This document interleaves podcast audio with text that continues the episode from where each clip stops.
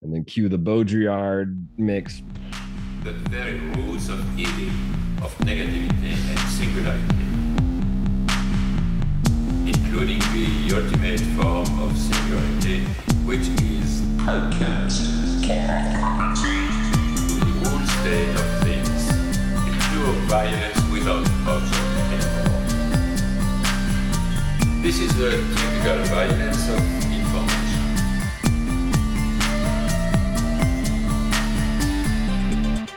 violent because what happens there is a murder of the real, the vanishing point of reality.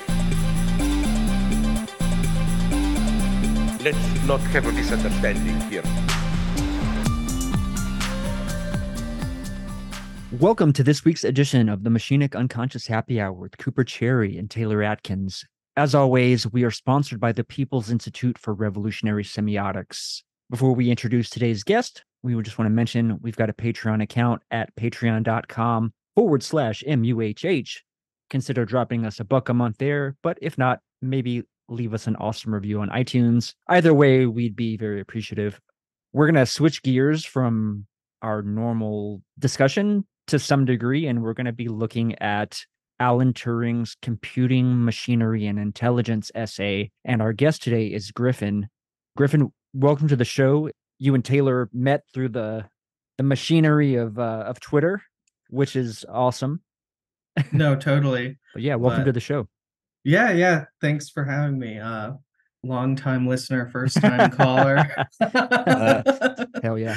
um but uh yeah, I'm excited to be here. I'm excited to talk about Turing and the various connections to Deleuze and everything else.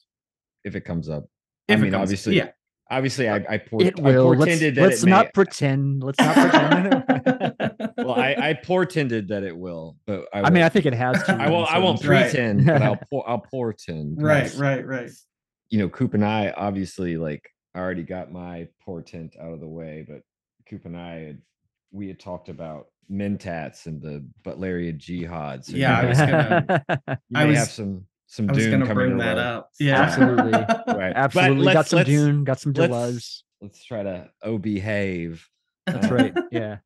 it's interesting that the very first title right of the section of the first section of the title of the first section let me try to scratch that and reverse it is called the imitation game although the title of the paper is not you know even if we may think of this as the imitation game essay or something like that it is interesting that the the initial game proposed is not necessarily that involving a machine right? Yeah. it's now the intermediate the intermediate communication between the subjects abc it is machinic right? He's thinking of either a typewriter or some sort of one can imagine different machines for this.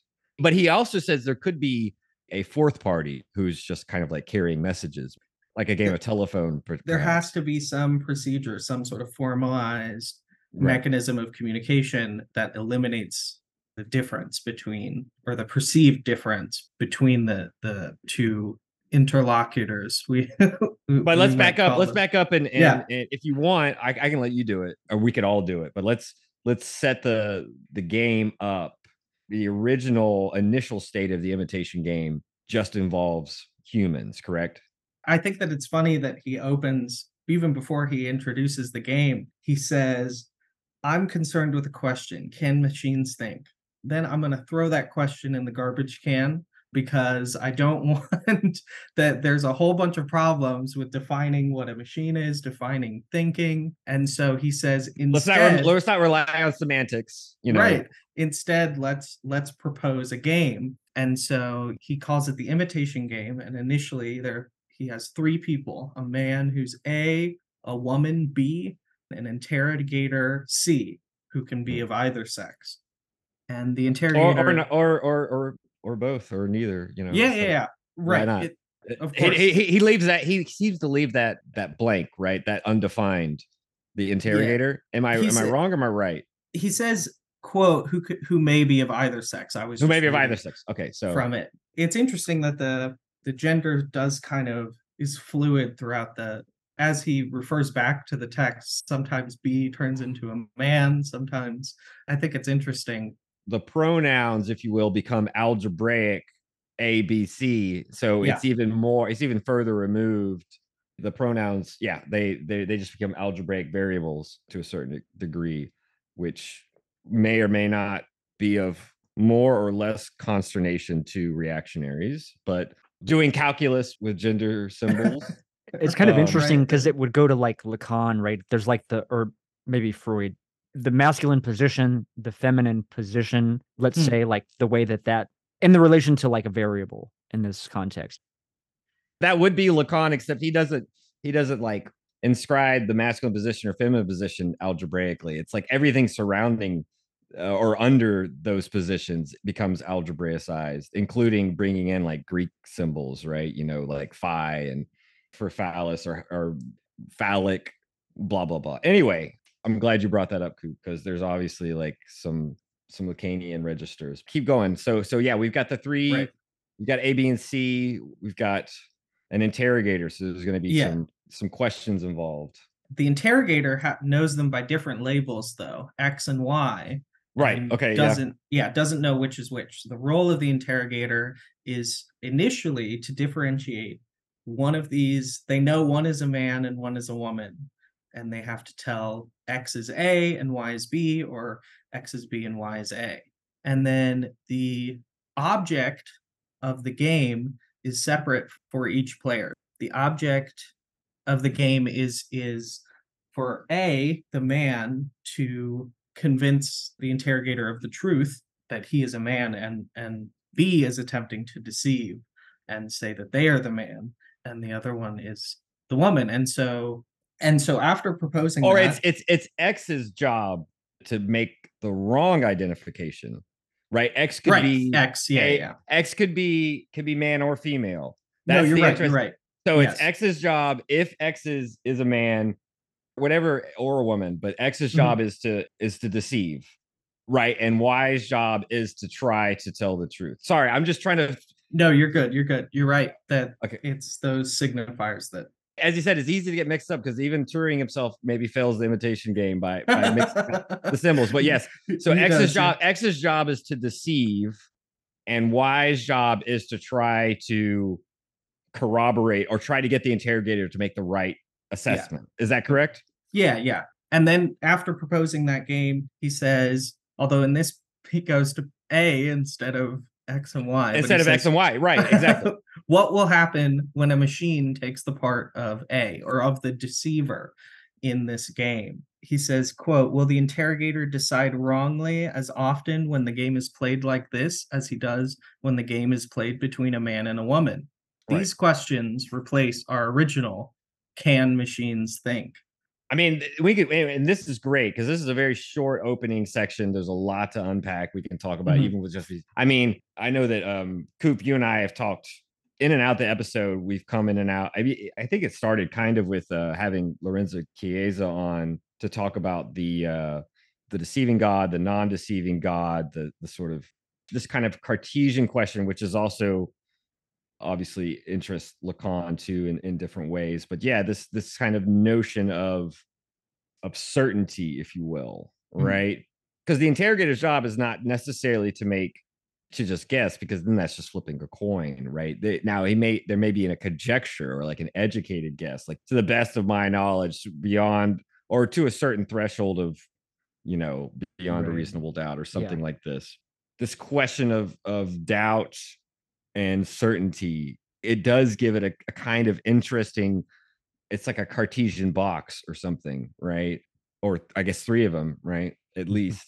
Yeah, and I think it's interesting, you know, obviously Turing's work before this is all about decidability. He's responsible for at least the perhaps the most rigorous proof of undecidability in in mathematics. And so I think it's funny that that then he's taking this decision from the machine to the person, right? Now it's it's it's the role of of the person to determine the machine. So then I guess that goes into this second section of the essay. Well, no, he first he he critiques the new problem and most of that is concerned with allowing uh asking how how how well does this problem this new problem map onto this question can machines think? Uh, there's a line that i love may not machines carry out something which ought to be described as thinking but which is very different from what a man does. What i like is that he's not looking at thinking as this specific process between neurons et cetera, et cetera, that then produces, and then that has a direct line towards human behavior. But instead, we're starting with human behavior because the machine is put in this context to imitate a person Yeah. and saying that there are, you know, who knows how many possible arrangements of instructions that this machine could be carrying out that could adequately produce human behavior. It doesn't matter how similar or how different any of those instruction sets are. What matters is the result, which I think is is an interesting way of thinking about thinking, so to Mhm. speak. It also Yeah, just, at least on yeah. its surface, has a kind of interesting parallel to like Deleuze and Guattari. What does Yeah. it do? Totally. Not what it means. What does it do? Right, exactly. And what I- are its yeah, effects? you know, he's throwing out this question of meaning and uh you know, almost eh, to to to have a more productive discussion if nothing else, which I think is what he's trying to do with this paper. He comes to the conclusion it would be assumed here that the best strategy for winning this game, for correctly deceiving, would be to try to provide answers that would naturally be given by a man. But he does spend a bit of time on this question of what if the machine just spouted out, you know, nonsense or or, or whatever? How would the interrogator deal with that? it's also a loaded suggestion and i think Mm-hmm. turing is fairly well aware with it by bringing up this notion of maybe the machine's best success would be by imitating behavior of whether it be the the man or the or the woman a or or b x y whichever position i mean i guess the machine's position is to is to deceive right so Mhm. whether it's a or b it's in the position of x it's in that position of deceiving the human, so to speak, to win in that way. And I suppose that what's interesting, right, is that one thing that he doesn't necessarily state outright, but maybe brings up with Mhm. this notion of imitating behavior in a natural way is the very fact that machines could be sort of pre-fed all the information of the stereotypical modes of identifying men and women for a given society for a given time even for a given like language for a given region right? Because these things can vary even if there may be obviously with larger macroscopic structures like patriarchy but there could be even more molecular levels of sort of presumptions about what constitutes whether it be like we're talking about with with coop we could have even like a psychoanalytically trained you know machine with feminine masculine position and but it's obvious it doesn't it doesn't have to be that nuanced it could Yeah. obviously take into into play what is it that what are the stereotypes that are going to be grabbed on by a and b and manipulated by the deceiver X, right? Or the truth teller, like how are they going to try to assert their their compliance with the gender they're trying to convince? Because they're each trying to convince, but in different ways, right? So Yeah.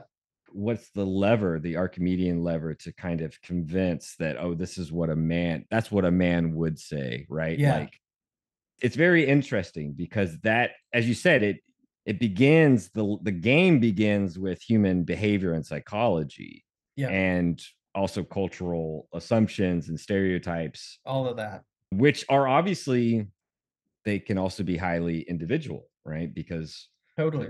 you know as People have their own biases or Mm. or presumptions about about other people that may or may not be particularly accurate as we of, of of respecting the the the given quote unquote you know status quo established values uh, Totally. of conformity or not i think that that's where there are these there are a lot of these variables in the background that i know turing doesn't necessarily bring out in stark relief, but at least intimates in terms of the machine imitating behavior that might be natural for the sex that it's supposed to be simulating and dissimulating. I love the fact that you bring up this the the psychoanalytic because obviously this isn't in the paper, but one of the first I can't remember the name of it off the top of my head, but one of the first quote unquote successful Turing test machines was or that proclaimed to have passed the Turing test was in the 60s and it had basically what it did is it would play the role of of a therapist yeah, Um, the analyst, you- the, anal- the yeah. analytic position. Yeah. yeah, and you would tell your problems to it, and it would have it was a very simple piece of software. It would say, How's your day? And you would type out what happened. How do you feel about that? Do you like this? And it would take certain keywords, you know, it might find a name or certain nouns. It was very obviously it was the 60s, so it was super simple. But people even developed and it would just ask questions. It wouldn't say anything. Not really. But people would develop like a genuine emotional connections to it.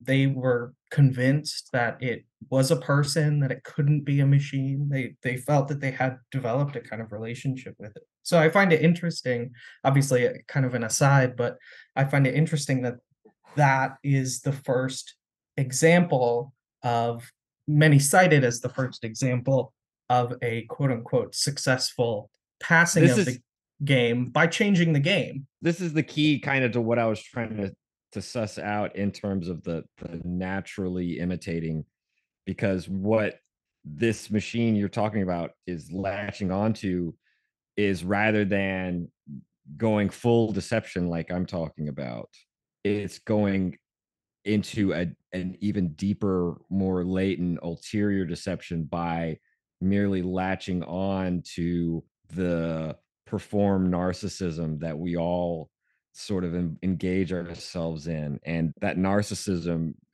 is sort of fools us into thinking that we we aren't just kind of screaming into the void so to speak right Yeah. that that we're not just reflecting off of the analytic position Yeah, we become Just- ju- we're- we're- convinced. we're that not just facing our own back. desire we're not we're not just yeah. looking into the lake that we're actually that there actually is someone behind the the screen i think that that makes sense in terms of on the other hand that isn't quite the imitation game though No, right because because it's not about whether whether the person is tricked narcissistically into thinking that the other to whom they are Mm-hmm. sharing their their desires and their their anxieties or whatever is a human behind the glass it's based on this question of gender so at least in its in its initial form as you said it changed the game it changed the rules of the game the criteria of the game the parameters Yeah. such that it's about can we get the human to think that the machine is a human but that's not quite how turing poses the question No, not at all. which he probably which he could have he totally could have. Yeah. But he doesn't I mean, it is obviously, you know, very tragic that for many reasons that he never really got to see the legacy of this paper because the quote unquote Turing test as this kind of cultural object is is very different and perpetually whenever it gets referenced it's always a slightly different Yeah. test that people seem to be referencing and none of them ever really map onto the test that that he originally proposes and I do think it's, it's it's interesting you bring up his untimely death because it, it may go without saying, but maybe it perhaps should be said that you know what was done to him by the British government or whatnot, right? Oh, yeah. uh, due to his this allegedly this fear of his homosexuality somehow making him more of a compromised agent, which led to his at least accelerated his untimely death Yeah. you know i think that that perhaps that that uh, i'll say inner conflict you know the fact that it was illegal to be homosexual in in Mhm. britain and he was entrusted with some of the highest you know intelligence and all this this compromised position that he found himself in is what gets him to think about the imitation game in these terms of gender Yeah. That's that's perhaps why it is phrased this way and not whether or not a machine can emulate a human successfully, which is such it's such a mu- much more of a general generic kind of whitewashed or just it doesn't have any it, it itself is a kind of empty form even if the the jitter roles are are empty but it but it but it reduces a binary down to a kind of well i guess it's it's really a trinity right because it's machine man woman. It reduces that trinity down to a just a binary of human non-human. Him situating the game in terms of gender at least to me is significant in terms of the the kind of the fate that he ended with. So just thought we would get that out of the way now because it is kind of a part of his biography and maybe that's that's not a very philosophical thing to do to read his biography into the posing of this sophisticated question. But as you say the game gets kind of uh sometimes simplified or reduced or or changed often to merely being simulating humanity where it's it's not quite posed in that way. No, it's it's not. Well, and I guess that that segues really well into the third section, which is Okay, on yeah. the very nature of the machine. And he he has this great line in the middle. He he says, "quote We wish to exclude from the machines men born in the usual manner." Pointing out the fact that from a certain perspective, man is a machine, right? Right. A biological machine. And so we have to start by excluding a certain kind of machine Mhm. before we can even begin to talk about what it is that we're trying to interrogate, you know? that reconnects to that Cartesian legacy that I was talking about, La Mettrie with man machine. And Mhm. even in, in sort of Descartes, you know, he's thinking of animals as these little machines, even though somehow man is excluded from that. And I think that's why Turing comes back to it and wants to collapse the man animal separation, even if Yeah. he he keeps some some room, but he finds much more of a division between the organic and organic, right? So there's a certain sense where he's he's inserting himself obliquely into this this tradition. He makes reference to a, a present interest in, quote, thinking machines that the paper is on.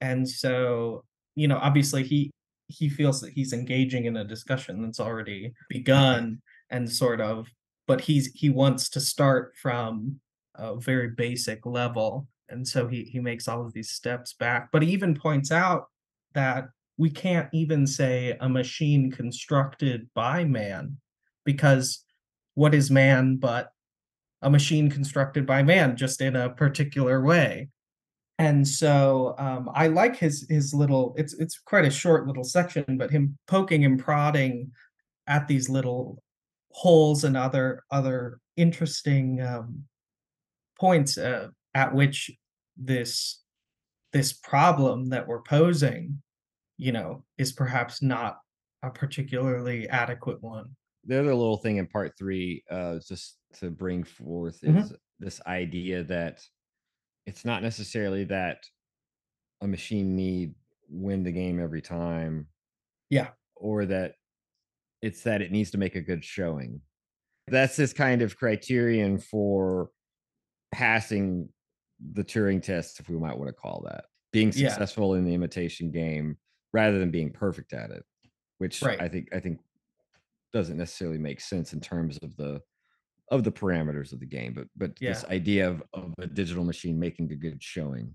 Well, and I think that that connects very much to a point that he makes near the end of the essay when he Mhm. talks about the necessity of learning. And he points out the fact that that it can't be quote unquote correct 100% of the time because if a behavior happens 100% of the time, it can't be learned or unlearned Right. right it has there has to be a variance and because people are variable right This is um, why he thinks there needs to be some randomness or some there has to be in the there machine. has to be Yeah. totally uh, and that's another from a different angle another sort of hole poked in in the idea but And then I guess we get to section four, where he spends quite a long time on sort of outlining digital computers and sort of what they are. And obviously, you know, to a lay person in the 50s, they may have you know heard of digital computers, but the concept itself might be a bit foreign compared to today when I think most people have, you know, a pretty decent basic idea of what it is a computer does. But I do like that he he again goes back to this sort of human analogy where you have a, a person sitting at a desk with a, a paper and you're just giving them instructions and they have to be very precise they have to be exact et cetera et cetera but i don't think that we necessarily need to um, go in depth on on this section beyond you know he introduces the notion of programming as creating a set of instructions for a computer to execute. You have conditionals, you have loops, etc. Coop and I, when we were discussing this, we were it was interesting to talk, whether it be in human terms or more abstract terms about store, executive unit, control. Mm-hmm. I didn't know if Coop, you had anything you wanted to say on that score, specifically related to anything that we had discussed or if that was more of just kind of this this more passing interest? To me this is maybe one of the most interesting things to think about is how does memory or the store how does that relate to thinking? Mm-hmm. and i might even bring in the unconscious here to differentiate what a machine does or even what thinking is for a machine and a man like maybe it's not the same thing. Does a machine have an unconscious does it have is it impacted by time that's a, the maybe same- the most interesting question because Right. for a human right like even our concept of what a man or woman would be is going to be impacted by the past and probably not so much the future but possibly right there's the element of history which brings in that to me is maybe where the question of okay thinking for a human and thinking for a machine would be two different things maybe we should divide them out right because and that perhaps goes to this what is it? it's not solid state it's it, what is the discrete discrete state? discrete state right Mhm. because one would presume the machine has a discrete state right. versus the human being uh, does not what what, would- It's what would the continuous. yeah it's a continuous right Yeah. and that's where this kind of you might even think this kind of dialectical process between the human is trying to project based on its past experience that data set you know i suppose refer to it as a data set of history that not only is divided amongst the unconscious there's an unconscious aspect and then there's a conscious aspect i don't And know i there's think a pre-conscious aspect right there's right something yeah Yeah. i mean i there's, suppose the- there's memory we can recall and bring to mind immediately versus what is like repressed right yeah so uh, we have to make these certain analogies This reminds me of the opening of Bergson's what's it, Matter and Memory, right? I mean, he spends a bunch of time on he uses extensive and intensive, and he's using slightly different definitions than I think Deleuze uses them. But um, if I remember correctly, it's been a bit since I since I read it, but if I remember correctly, essentially extensive map is is one's continuous and one is is is discrete essentially and he makes some arguments on on the transformation from the continuous into the discrete in the production of what we might traditionally call consciousness which is interesting because that's ex- exactly what happens in a computer right? When when you the continuous as i was talking about earlier you know this continuous charge of electrons becomes converted into either a zero or a one which uh, becomes discrete.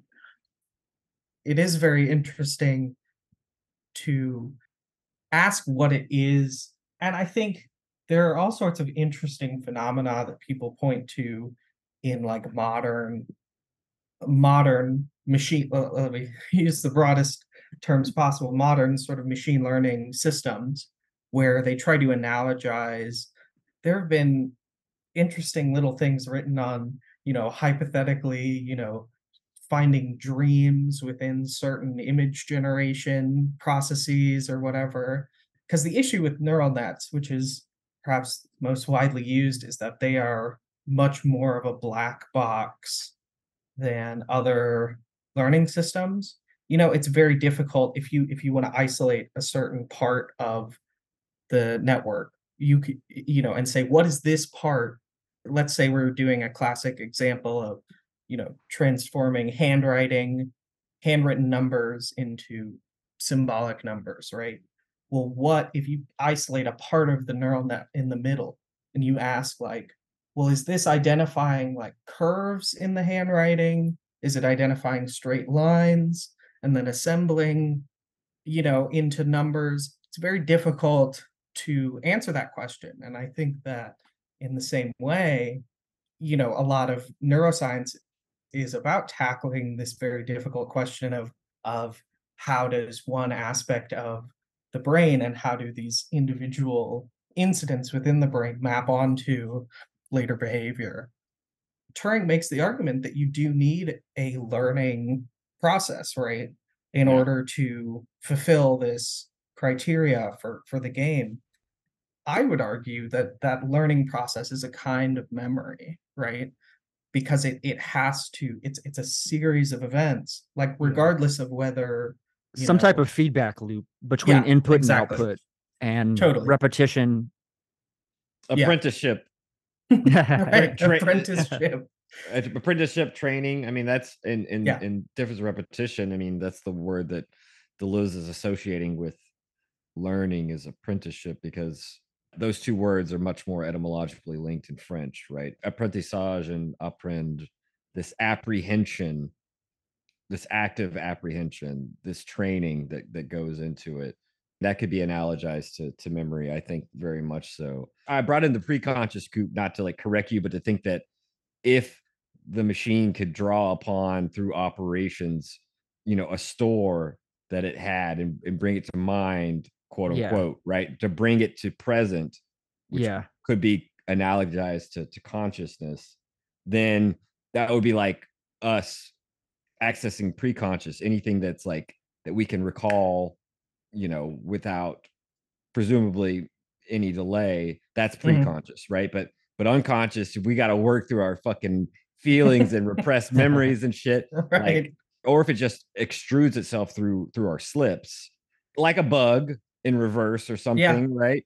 You know that's a little bit different and that's why you said whether or not a machine could even be said to have a, an unconscious. I mean that could be maybe maybe the parapraxis would be the bug like griffin I- brought up earlier Yeah, I, I I like that because of course the way that a machine responds to a bug, it tells you something about the machine. Mm-hmm. Something that sometimes you might not be able to know about it without through other means of engaging with it.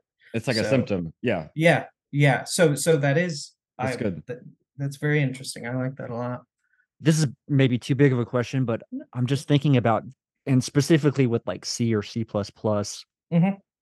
Could we draw an analogy between the like include statements, STD, I, I forget what they are. Right. It's like sys.io or I forget even the fucking Yeah, standard including packages. right? IO, Yeah. etc. Like I st- studio dot SI, Yeah. SYS or whatever the fuck. Um, Right. Those includes that are sort of acting as those almost like, I mean, would that be like, you might say the functions that are built into like things that are brainstem controls, like involuntary breathing, in. di- digestion.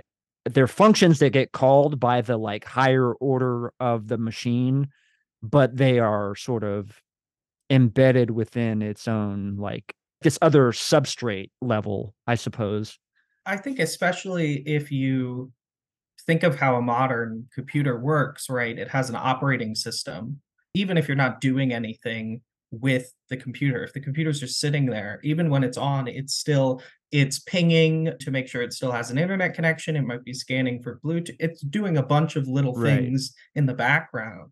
maybe BIOS would even be better, the better Yeah. analogy than like the Right. programming language of, Mhm. of these these include stru- instruction sets. Yeah, yeah. With the with the includes, I almost you could almost see the includes like the nervous system, right? Connecting, you're connecting one part, an existing set of codes of both functions and functionalities to another set by by and explicitly making that connection. So if we wanted to follow this sort of biological analogy, I think that that might make more sense. Yeah. it might Um, even do to I don't know if you can do this. We could cut this out if if not, but maybe just to kind of give Taylor an idea of what the include statements are and are, are, kind of Mm-hmm. doing, just to like set at least like a minimum, and for the audience too, probably Mhm. because they're probably you know not everyone's going to have uh, direct Mm-hmm. No, totally. C Yeah. C plus plus.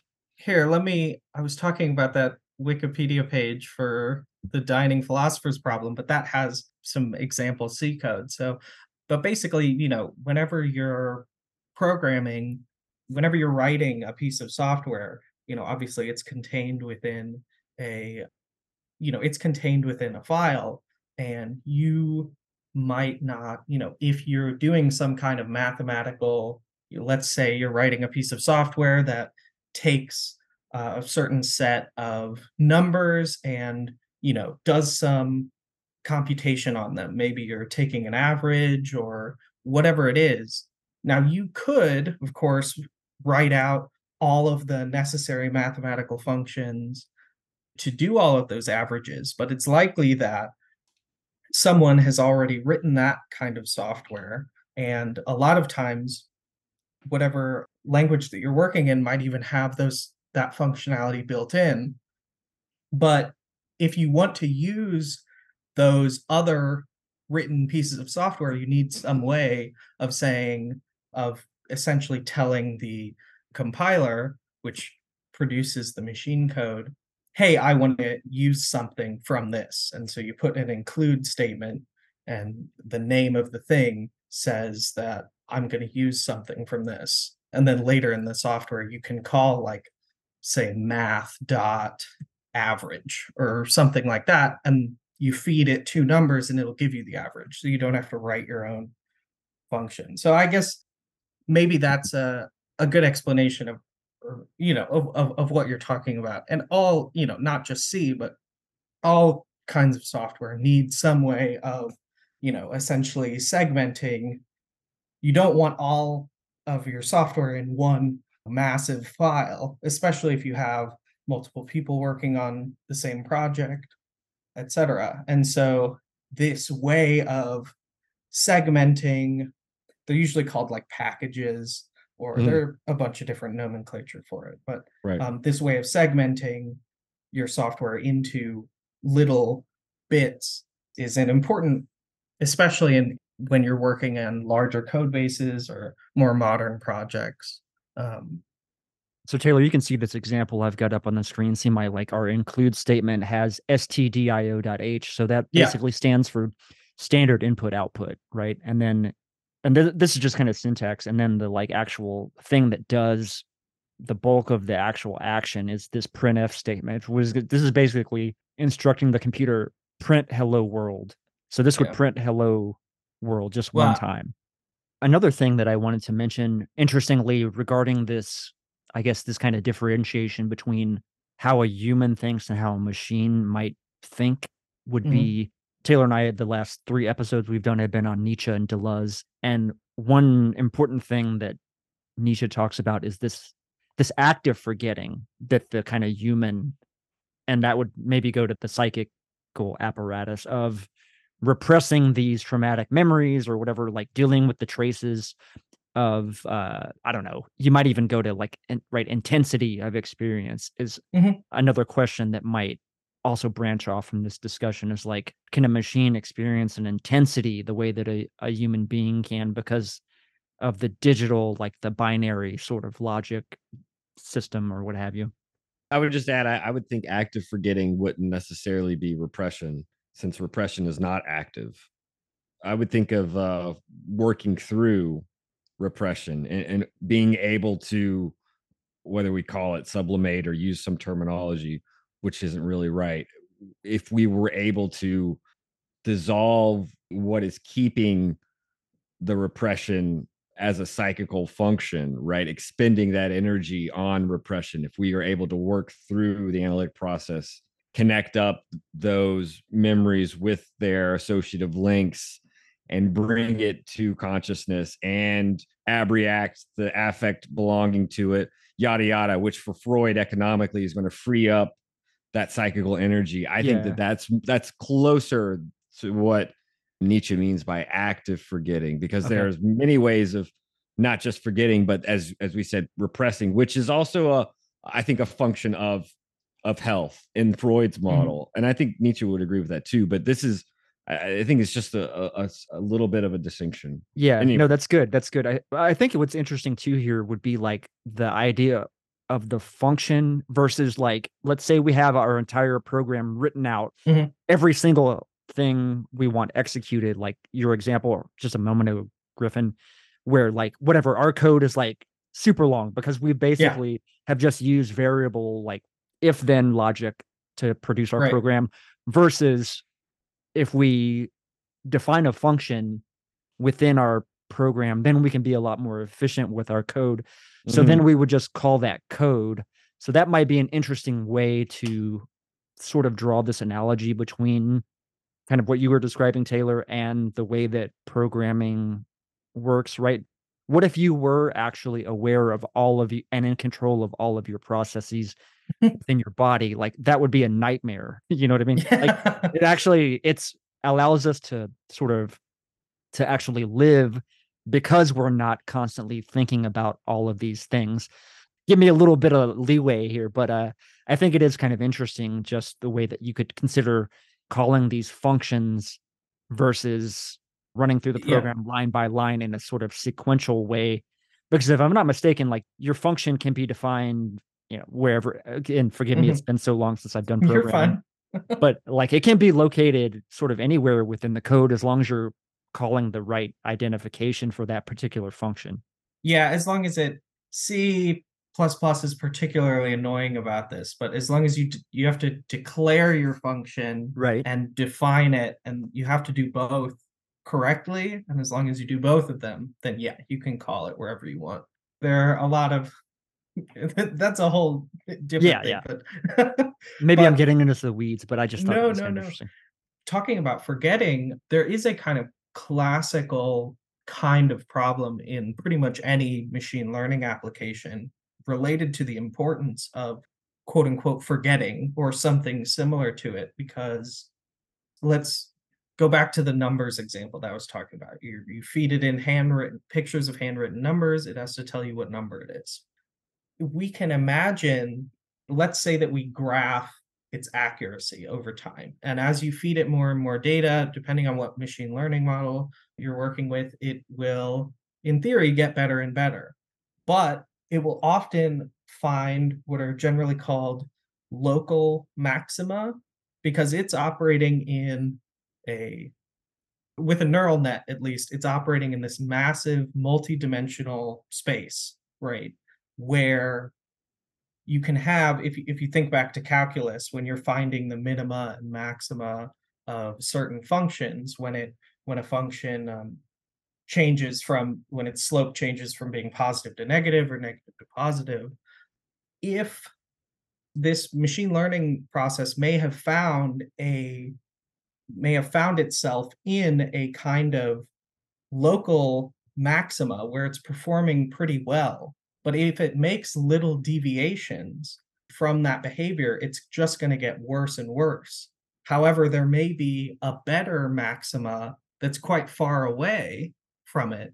But if you don't have some way of teaching it to forget, to try something, even though this is working really well, and it seems like every time I make little changes to it, it just gets worse. So maybe this is the best that it can do you have to let it try well what if i do something completely different and go over here and that just so might might end up you know giving it the capacity to continue to learn beyond a simple local minima. And it, that's really, as you can imagine, that's really hard. And there are a lot of different approaches to attempting to solve that while maintaining overall performance, yada, yada. But I do think that that's interesting. And I, you know, to think about how, you know, it isn't a simple linear accumulation of information and the more information the better it gets which i think is how a lot of people like to talk about machine learning but that's not actually how it works and there can be you know bad and we might call it bad information that if it doesn't learn to forget it it's going to get stuck and so perhaps you could tie that all the way back to our own neural processes and our own ability to get stuck in certain you know Like a symptom. states Yeah, like a symptom right? yeah. Yeah, Or it's- like a psychoanalytic symptom. Yeah, It's what Mhm. Guattari calls a black hole, though. I mean, Right, right. it Yeah, can that be- too. Yeah, yeah. It can be much worse than a symptom.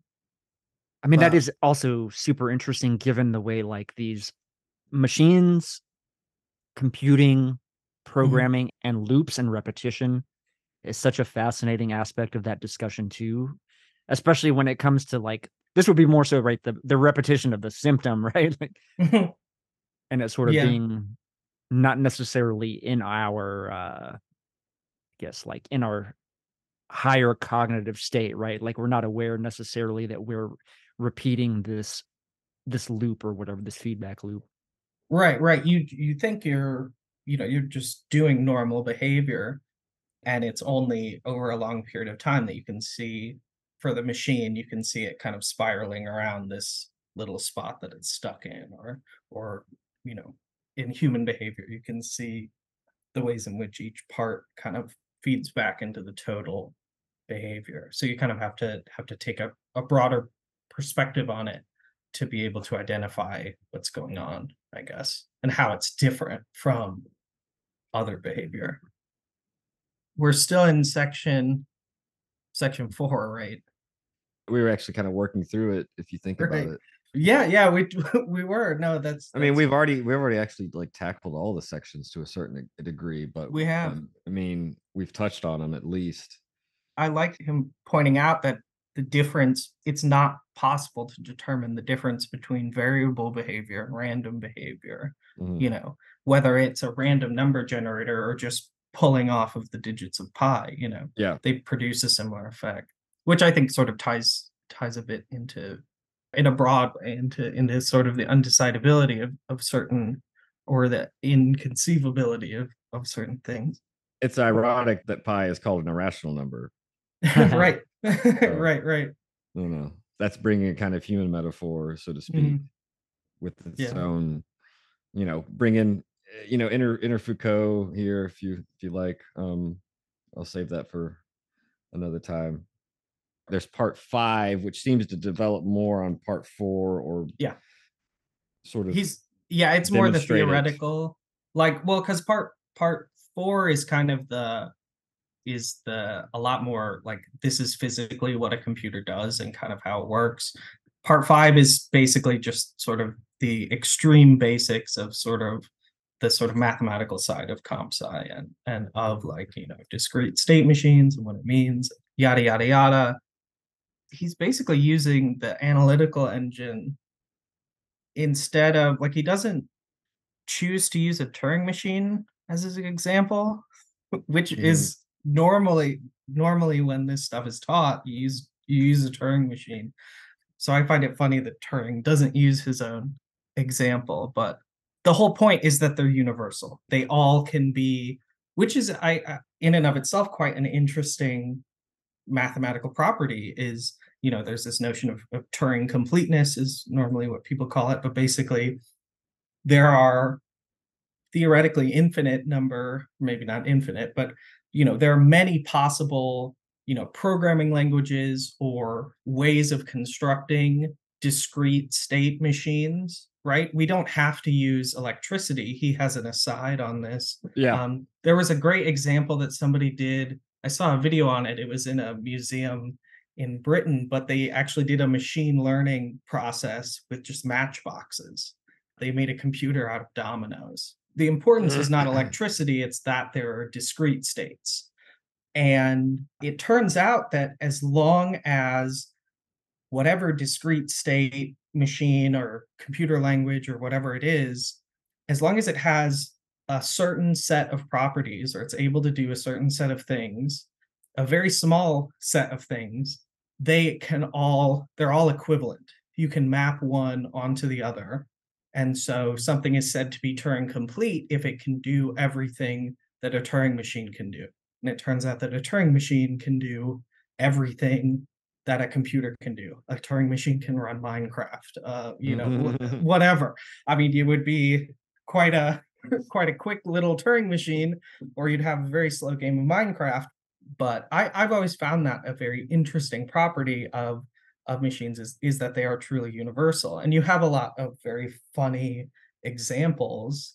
Um, there's a an esoteric programming language. That's the official term for them. An esoteric programming language called Brainfuck, which is a programming language made entirely of, I believe it's six or eight characters. It's just like plus, minus, equals, open bracket, close bracket. And I think that's it, right? It's just six characters. And that language is Turing complete. Every single computer program can be can be written in just those six characters, which is kind of crazy to think about considering the sheer complexity of behavior that that's possible out of out of computers. Part 5 was mostly just introducing that universality and sort of equivalence of of all computers, which I guess does bolster our original question. Can machines think? Because if we can prove that one machine can think, we can prove that all machines can think in that kind of way.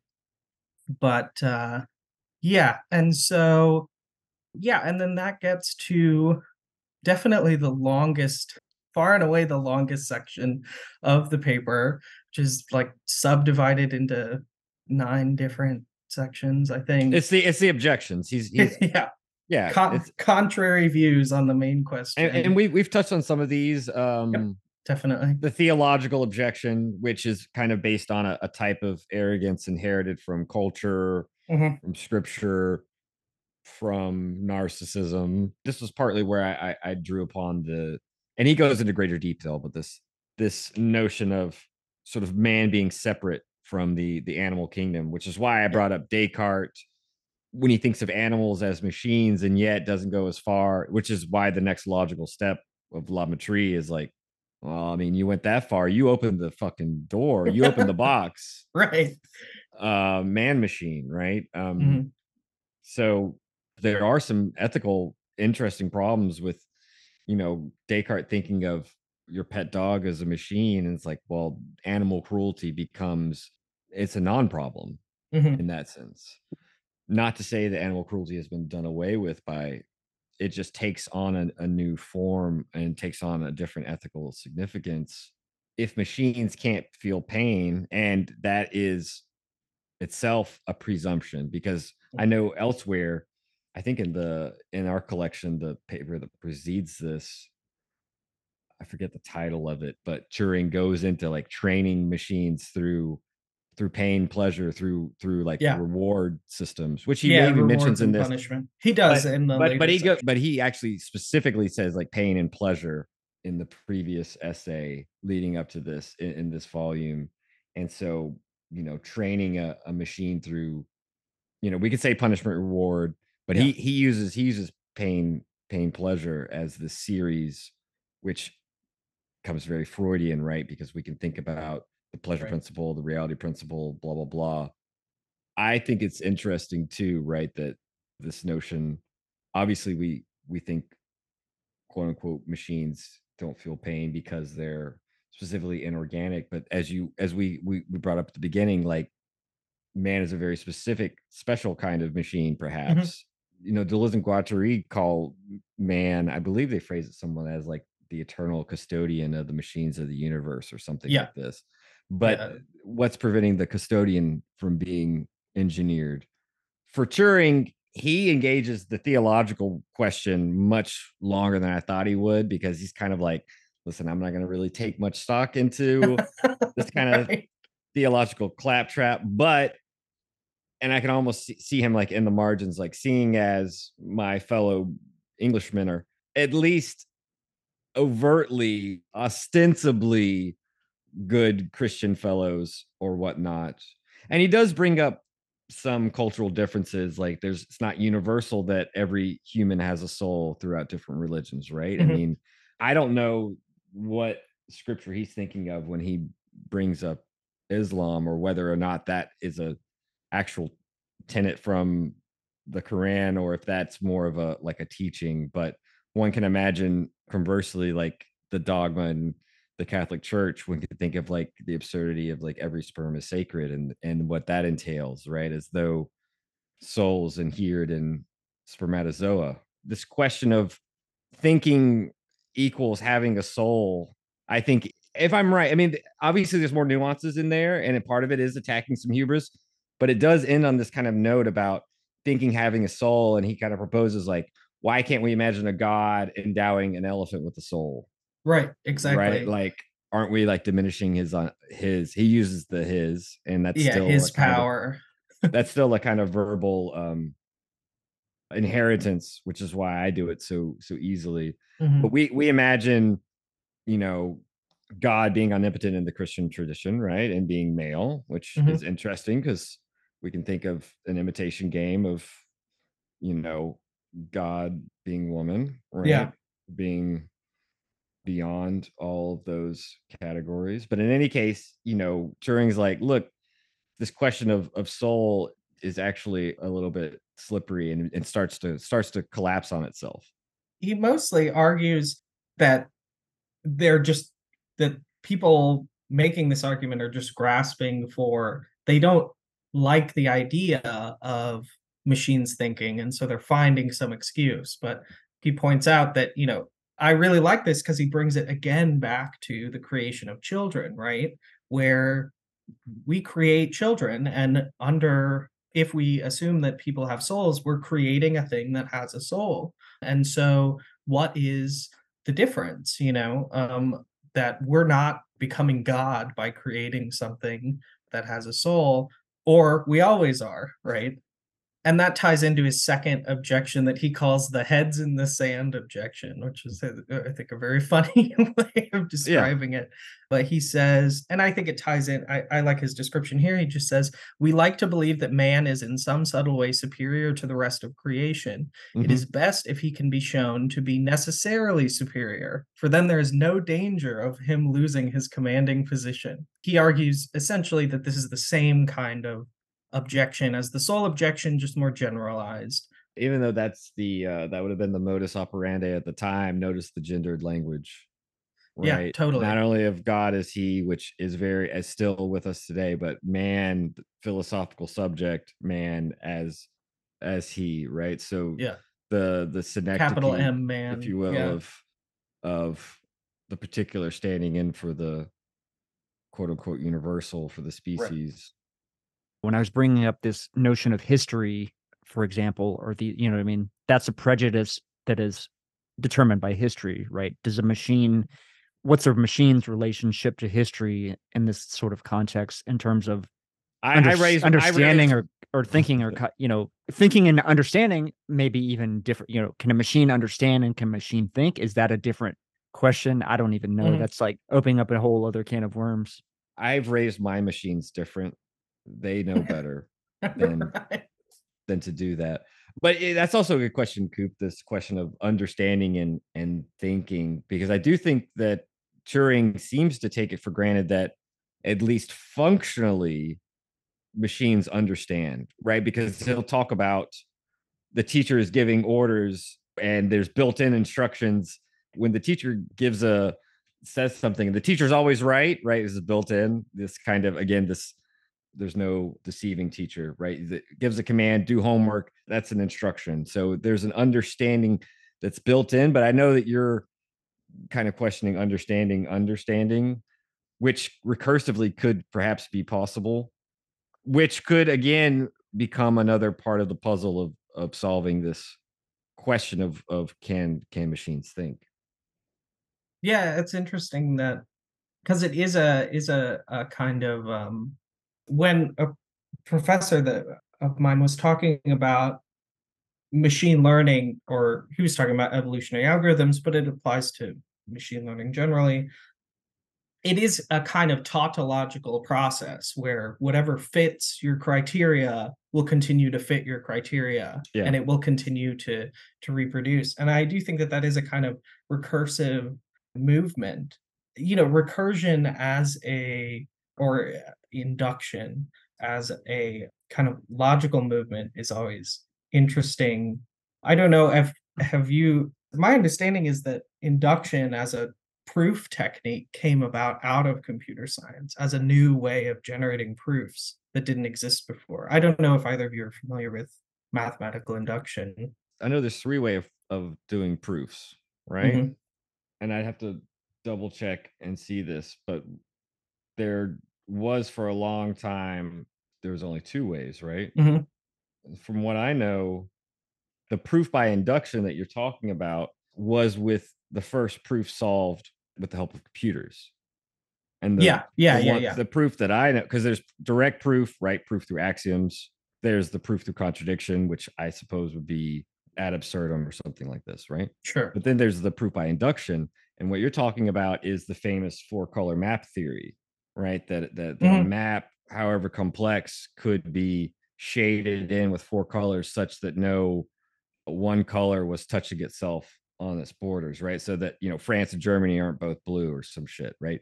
And this was a problem that even when my dad was in grad school, this was in this would have been in uh, the early 60s. Even Mhm. then, he had a roommate that like spent all of his time on this shit. And and it was eventually proved around Yeah. the time when my dad was finishing his PhD, it was eventually proved with the help of computers because it took a lot of manpower, quote unquote. Yeah. Right. It took a lot of of calculations to actually exhaust the variations of this. This also, I think, is a part of the puzzle of, of can machines think? Because at the very least, they could provide assistance to thinking to an insolvable problem, or at least a potentially insolvable problem, or a problem that would have taken someone's probably written out there like, here's, you know, one to, you know, 10 to the fucking however many calculations necessary and you know because even turing uses that like about the um you know if you had 60 men working for the next what 50 years or something and they Right. didn't throw away any piece of paper they just like kept doing these calculations it's kind of like that right it would take a kind of uh it would take the kind of manpower and again i'm using this like in an interesting way to talk about what machines are doing right Mhm. to have solved it but yes this was and i assume there are other proofs by induction now through Yeah.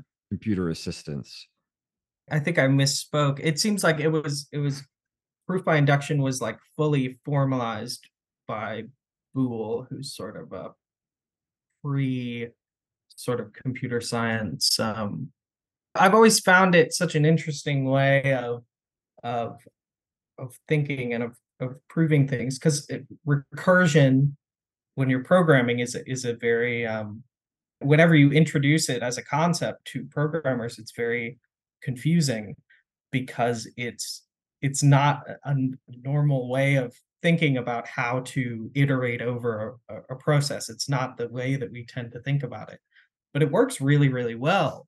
And so I guess I just I've always found it um I found it interesting to think about how it is how how it operates differently from a traditional repetition and how it operates in the same way. But perhaps that's a, a different discussion and sort of It's a di- tangential to the it's I mean, I have a and a ga- repetition I have a galaxy brain thing that a computer Uh-huh. is like a a computer is a time machine and the way that it compresses the time scales like what Taylor was just referring to in terms of, you know, 60 humans working for so long or your example Griffin of Mhm. running Minecraft off of, you know, whatever non-digital, right? Like Yeah. it can be done but the question is time, right? Yeah. Like that's the sort of key thing here. And I think that's super interesting. And I think Turing even mentions something about this within the text itself. But I also think that evolutionarily speaking, and maybe this would even go back to Bergson, I think it's really fascinating in the way that just modernity and acceleration, the mm-hmm. computer aiding in these timescales being compressed, and the way the data can be compressed, Yeah. and evolution sort of speeds up and accelerates in this kind of strange way. Yeah. Well, and I think that it would it would it would it would probably be good to to connect it back to Marx, right? Where where the very the very tendencies of capitalist acceleration and of the capitalist division of labor towards taking, you know, what are traditionally, you know, if you think during the Industrial Revolution, you had all of these disparate, you know, crafts and arts and whatever that all had various, you know, qualities and every single piece was unique in some sort of way and it becomes standardized, it becomes accelerated, and it becomes divided, right, into to think about programming into individual functions, you know, Yeah. um, that can be carried out by any universal agent, the universal agent of the worker. And so I think in this way, it's interesting to think about. Obviously, modern computers are are very much a product of, of the capitalist economy, Yeah. and I think that they reflect its necessary operations perhaps in it in an interesting way. I don't know if that connects exactly. No, totally. How I was thinking about this is like Mhm. a process of deterritorialization, reterritorialization in terms of nature or whatever, preferring the more deterritorialized forms for whatever reason that would be. I don't know. Is that like efficiency of maybe that goes to efficiency of energy and like the universe just being like this engine of efficiency? I don't know. That doesn't, I don't know if Hmm. that necessarily maps, but there's something to that process where like you know what i mean because obviously you go from babbage and this Mm. me- mechanical computational system to obviously we're at the threshold of something like quantum computing becoming a reality right like that's a deterritorialization of the whole process of computation itself right? Going from this this very kind of simple and discrete process to this more open-ended process. When you think about quantum computing in specific, there is this kind of massive, we might call it a, a sort of potential massive deterritorialization on the horizon because I don't need to get into the specifics of it because it's it's kind of complicated and long to explain, but quantum computing essentially breaks all encryption completely. And there are people who are trying to work on a kind of quantum encryption but it does i'm skeptical of that idea it's more like it's more like a desperate grasp for a kind of encryption but there's no indication that quantum would have any particular properties of it but what do you think about that in relation to this kind of axiom of information wanting to be free right well and in terms and, of and- encryption, right? Because there's no way to hide the data. If everyone can access the data, then that can ex- also accelerate right change, well and experimentation, etc.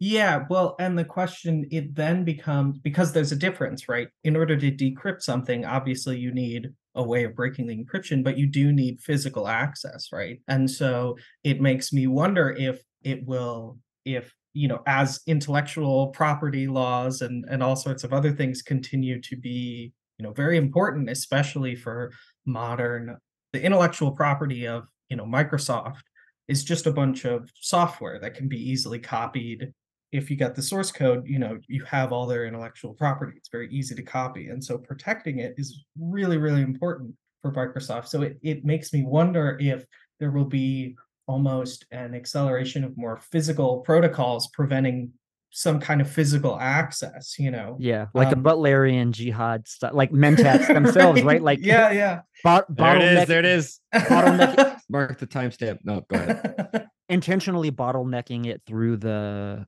Yeah. organic substrate for a security purpose. That's a Mhm. really that's a super Totally. interesting tangent to come up with. I like that a lot. obviously, you know, we don't know. And it's still, it doesn't, you need a quantum computer. You can kind of stave this off because basically you need a quantum computer with a certain number of qubits to break an encryption. And it's actually a one to one, like AES 256 is a 256 bit encryption scheme. It's what most things run on. It's really good.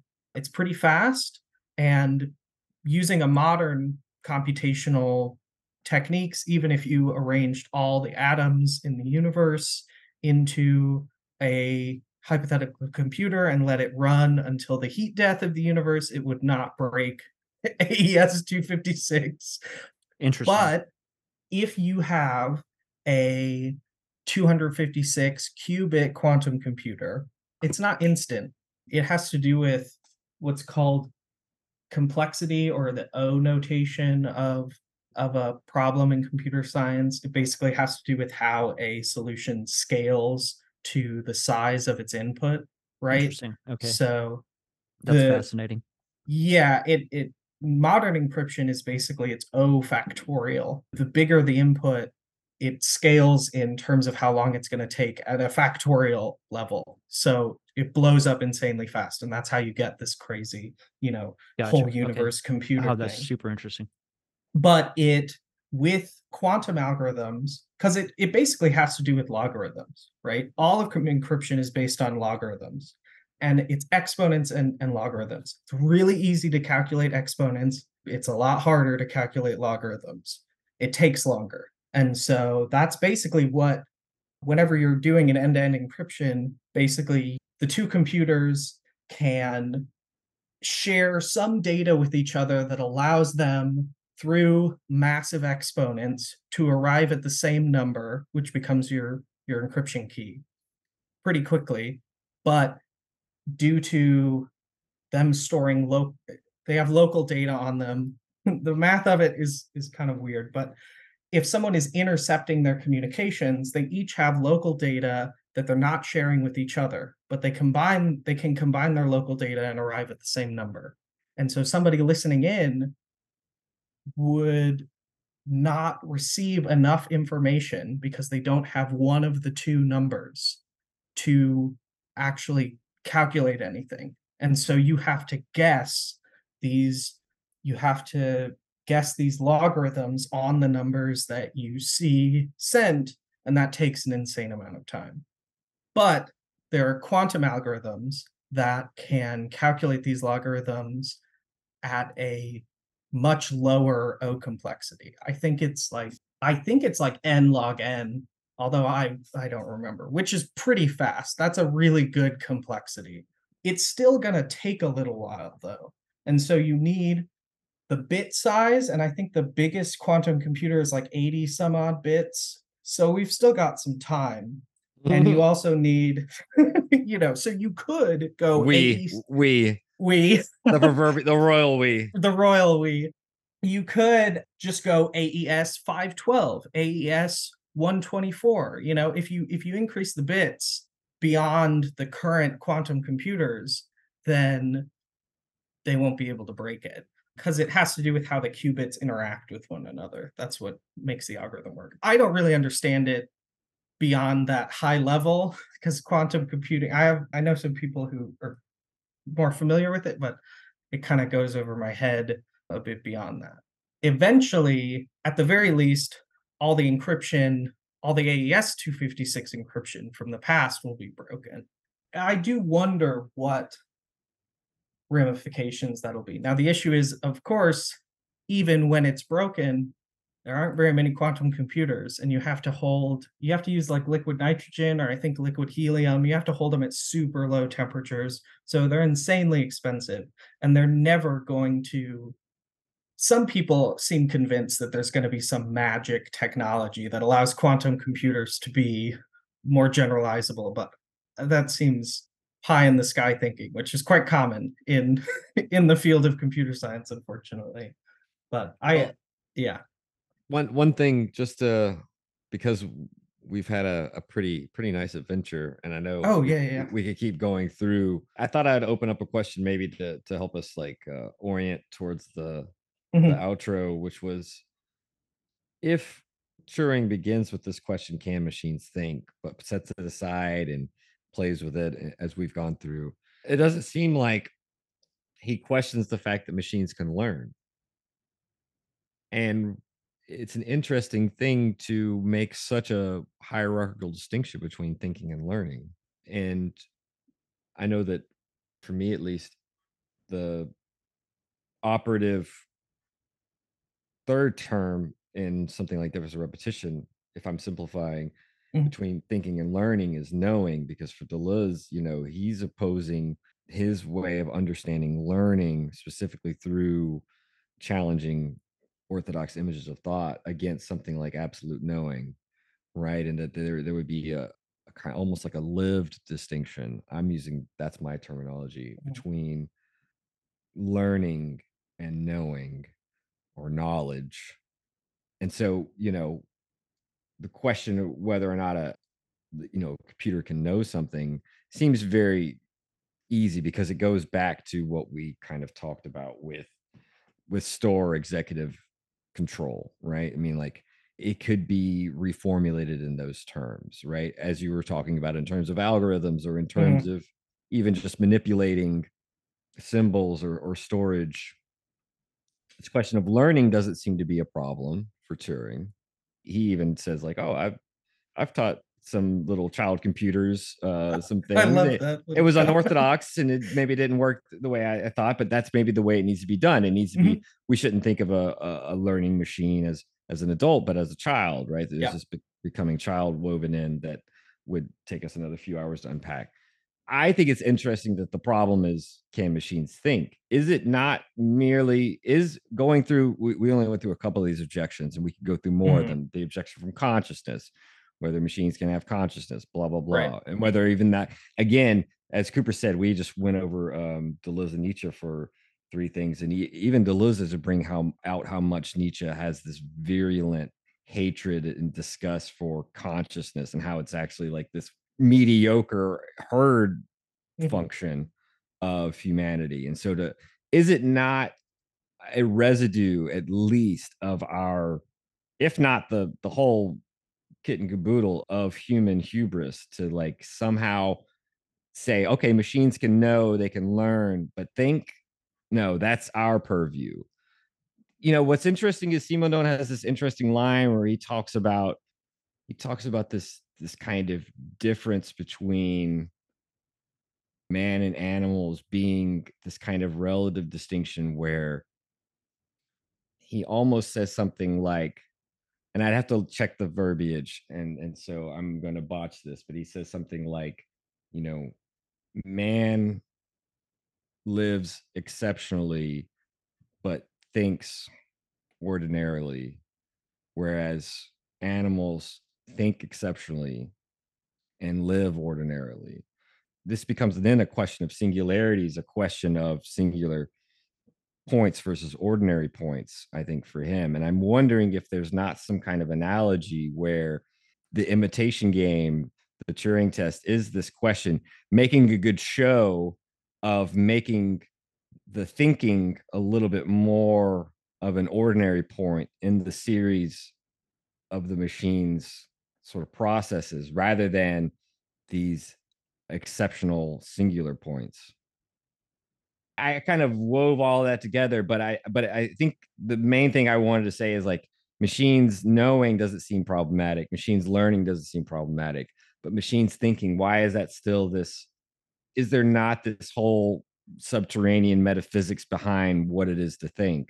Without even getting like heideggerian about it or, or some shit like that because even heidegger's like problem is we're still not thinking right? Like even you know if you want to go down that road it's like there is a whole tradition where thinking is actually rare for humans. So like for simondon to kind of take a different tack but to do it so as to again connect us back to the to the rest of the animal kingdom um he's kind of doing an indirect way of of attacking or of shoring up our modesty. So i'm i'm kind of wondering about this thing where maybe part of the problem and the reason why he poses the imitation game in this way is because as you pointed out in the very first section he's like look if we stick with these metaphys i mean he calls them like he calls he calls them these terms of language but i'm thinking of metaphysically if we think of these terms of machine thinking man they become these big inflated generalities Yeah. that there is a kind of dialectic going on throughout this essay where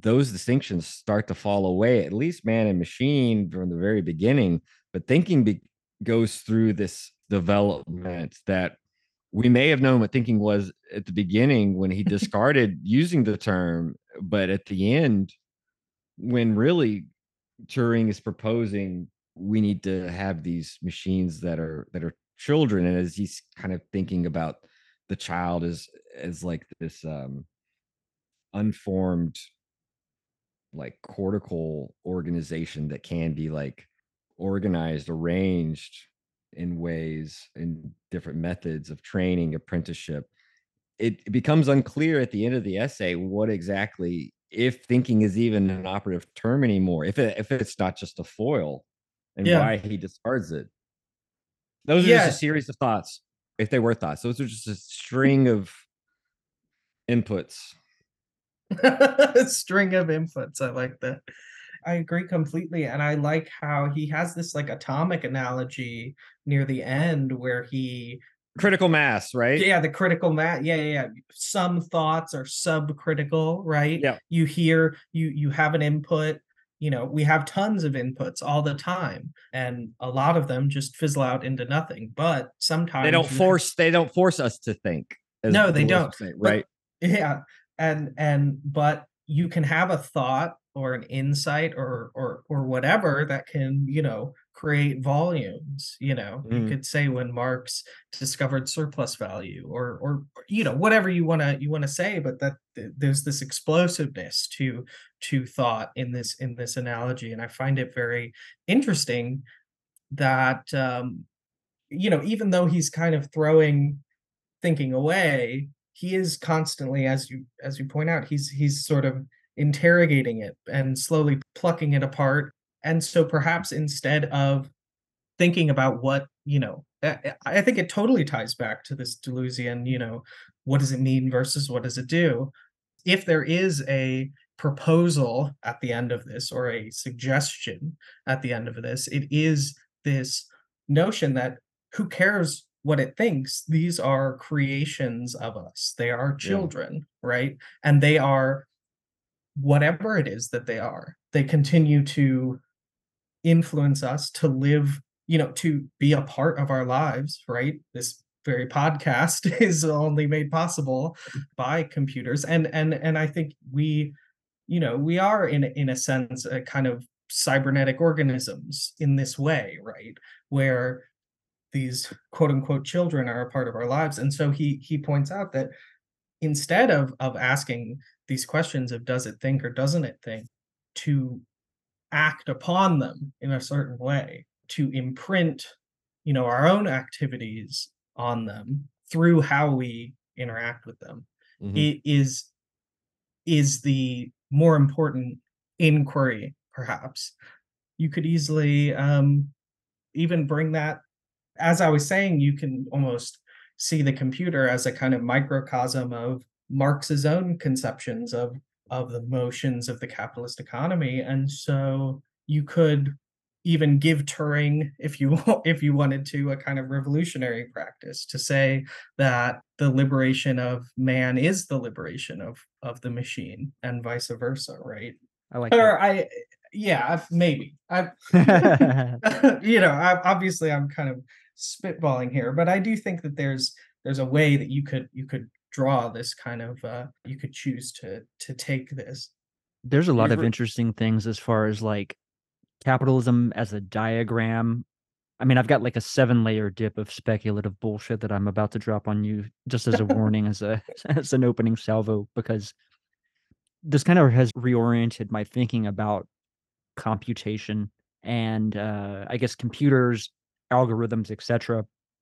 would be something like even the the concept or the practice or I don't even know how to define what multiplication would be, but if you really dive into what multiplication is, it's like a computational algorithm that Mhm. what does it do is it reduces time even times tables right so instead of adding up 7 plus 7 plus 7 plus 7 7 times 6 or whatever right there you go yeah and You know there's I a mean? quicker way by thinking of it in that way as not a series of additions but as its own kind of operation it, it that enables you to um, come up with faster ways of, of doing it it is that that new category of multiplication, we might say. Anyway, sorry, I keep going. So to build from there to say, okay, what has been the if you go to Hayek, right, like F.A. Hayek, what is the problem with central planning in terms of an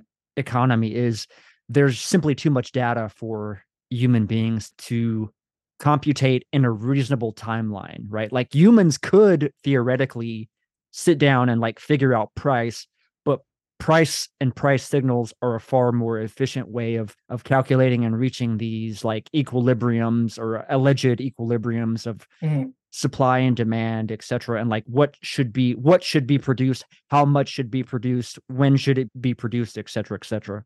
So I don't know. I think that's a really interesting. I think it's interesting if you if you want to look at the economy as a kind of to extend your own metaphor here as a kind of grand social computer, right?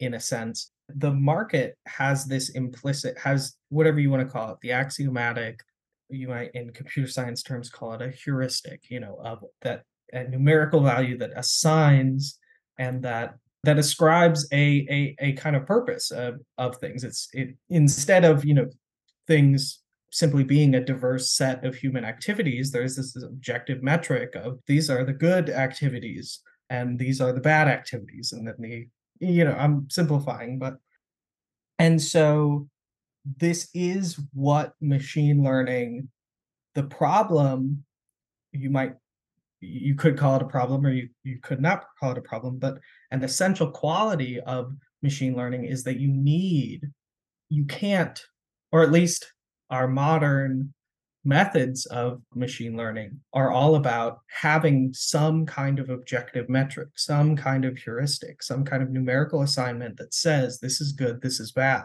And that is not necessarily something that is implicit in all human activity. It's something that is unique to the capitalist economy.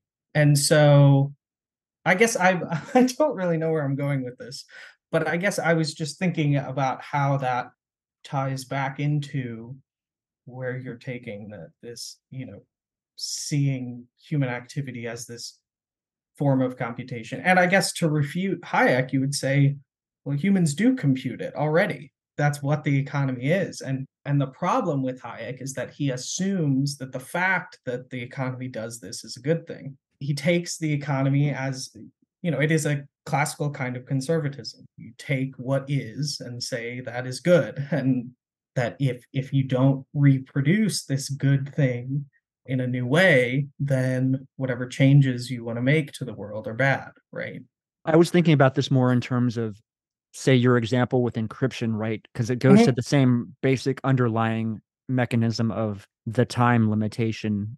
As you go up the exponential, whatever aspects of the calculation, right? Then it becomes, then it requires so much more energy and computing power, et Mhm. cetera, right? To de- make the determinations or what have you. So it's not until you can get to like quantum computing, then you could maybe utilize that to act as the central planning Mm. mechanism or set up an algorithm or what have you that would you know meet all human needs but the problem is that human needs are infinite right like yeah exactly there's never going to be uh, which goes back to the text would be he draws this question or that he makes this statement about it will seem that given the initial state of the machine and the input signals it is always possible to predict all future states this is reminiscent of Laplace's view that from the complete state of the universe at one time, as described by the positions and velocities of all particles, it should be possible to predict all future states.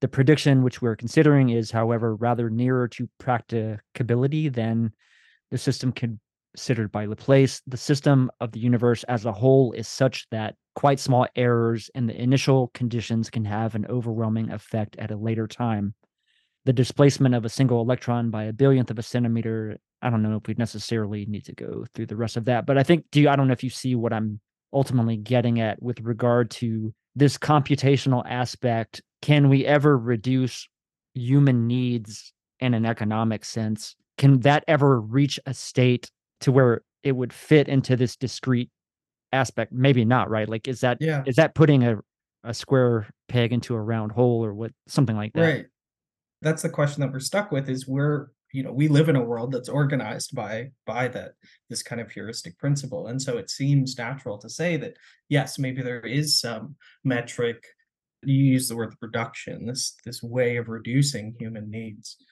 and so the question is is it is that a bias of of our of our capitalist world that makes us see these things this way or or is it possible? Or perhaps you know with you know when you bring up quantum computing it is very interesting because it allows for specific very specific kinds of computations to be done way way faster than ever before. For the vast majority of applications a quantum computer operates in the exact same way as a classical computer. And so just on a fa- faster more powerful but yeah the ultimate like baseline mm-hmm. function is sort of the same as my example of multiplication it's just like this more deter right. it's like this more deterritorialized evolution of mm-hmm. even something like multiplication you could probably go back in history and like multiplication would come from addition right so we started with our digits our hands like literally counting on our hands and then that becomes deterritorialized into number a numerical system etc right and then it mm-hmm. Goes on and on from there in this iterative Abacus, relation yeah, yeah. yeah and i guess for me the question is like from a sort of scientific marxist point of view like is this even a goal that we should pursue or is this a in the sense of meeting human needs right and the yeah. infant the way that human needs are never going to be this discrete calculable thing because every time there's a new grounds of possibility, mm-hmm. then that is going to impact the subsequent expression, right? Because that would even go towards this notion of contingency as a universal. Everything isn't determined until in the last instance, right? Right, right. Even in our discussion, I don't know if you listened to this with uh, Jon Roffe. We I... kind of ended up in this discussion where like all prices are derivative and the price really is, isn't set until literally at the time of the purchase. Exactly, so there's this yeah. weird kind of like relationship between determinism and immanence and etc that I probably I'm not smart enough to really articulate that, but I find yeah. it super fascinating. I find it interesting as well. And I think that there are depending on how you frame this question and this idea, I think that there are many, if you go back to kind of Marxist standpoint, there are definitely, at least in my eyes, there are a lot of debates that do, even though they may not realize it, they are kind of hinging on this question of the mechanisms by which social organization or right, by yeah, which exactly. social organization and social production and social reproduction by the mechanisms by which those take place. And, like who decides what's important? You know, that's the question. Yeah. Who decide, and that's where intensity, I think, sort exactly. of almost comes into play again. Who decides what what needs are and what gets met? Right, figuring out that problem mm-hmm. is maybe the real root issue that we have to figure out is who sets the problems, right, Taylor? And the ways in which, or even even using the word who to say that it there is a definite subject that makes this decision. I think that depending on your how you read Marx's conception of communism or whatever, I think that there's very much a reading, perhaps one that I would be predisposed to, we might say, that communism is the abolition of that way of thinking, right? Perhaps not that's not the best way to put it, but it is the the abolition of that of of that structure of power that kind of uh, the ways in which these decisions sort of ripple out throughout the the social whatever the social space is.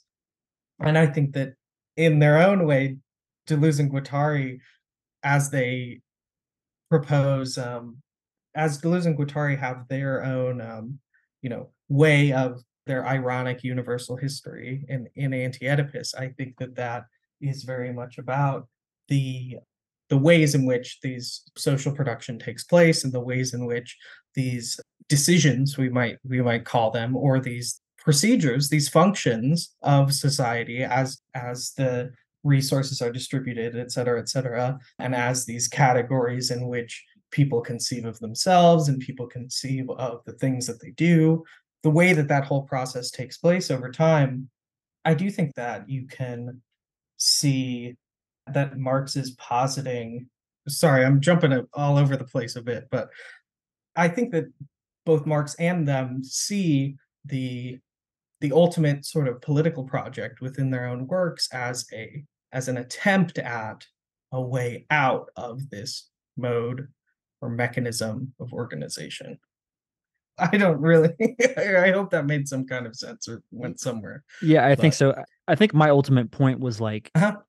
This idea that with markets and well, I mean, then that gets complicated too because markets alone aren't necessarily indicative Yeah. of capitalism, but It's complicated. there's if you're trying to solve this problem of human needs and wants via the mar- the market is good in the sense because in a way it has this indifference it's a distributed intelligence it, it's a distributed way of making decisions that isn't sort of hierarchical in a sense although it can fall in like on, at least maybe a priori it's not Yeah. necessarily right. this hierarchy like obviously the shit can get captured by the hierarchy and like utilized but there's something to this openness of capitalism its creative destruction element that i don't know i that's an interesting like problem that we have to sort of figure out i think is whether you know socialism communism etc is Mhm. like how do we really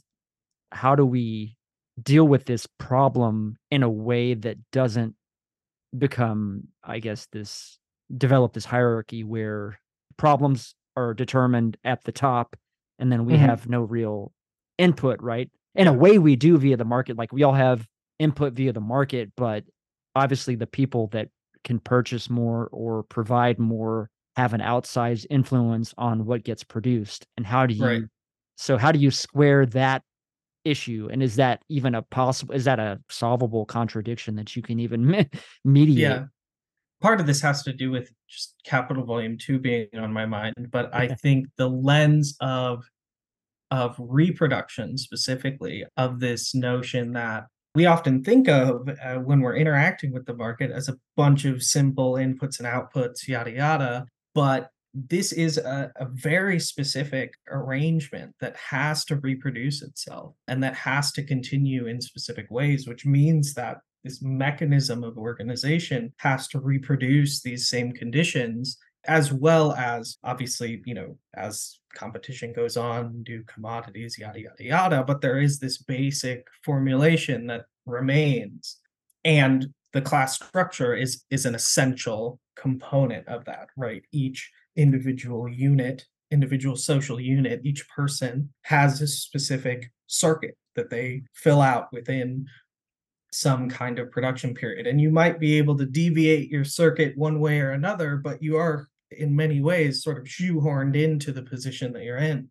And even the capitalists they don't increase surplus value just because Right. they want to. Exactly yeah. You know they have to and so it is in that sense very much a kind of autonomous mechanism that you know i think people there there's a lot of literature on like capital as an automatic subject that's very interesting uh, in that regard. And so that is the i agree the kind of a big essential political question is related for both marx and deleuze and guattari on how both how the world currently organizes itself currently operates and on what might be possible to move beyond that mechanism of, of categorization. I think Yeah. that might be a good uh, moment to wrap up the episode unless yeah if you both agree i don't i didn't really have anything else other than a bunch of other galaxy brain nonsense. There's nothing wrong with with with nonsense. Mentats of the world unite. this was great. I had a lot of fun that will wrap up this week's edition of the machinic unconscious happy hour with cooper cherry and taylor adkins The very roots of evil, of negativity and singularity, including the ultimate form of singularity, which is podcasting. To the whole state of things, the pure violence without object anymore. This is the typical violence of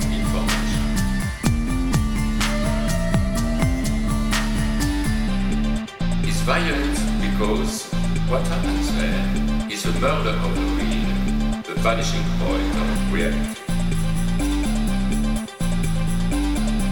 Let's not have a misunderstanding here.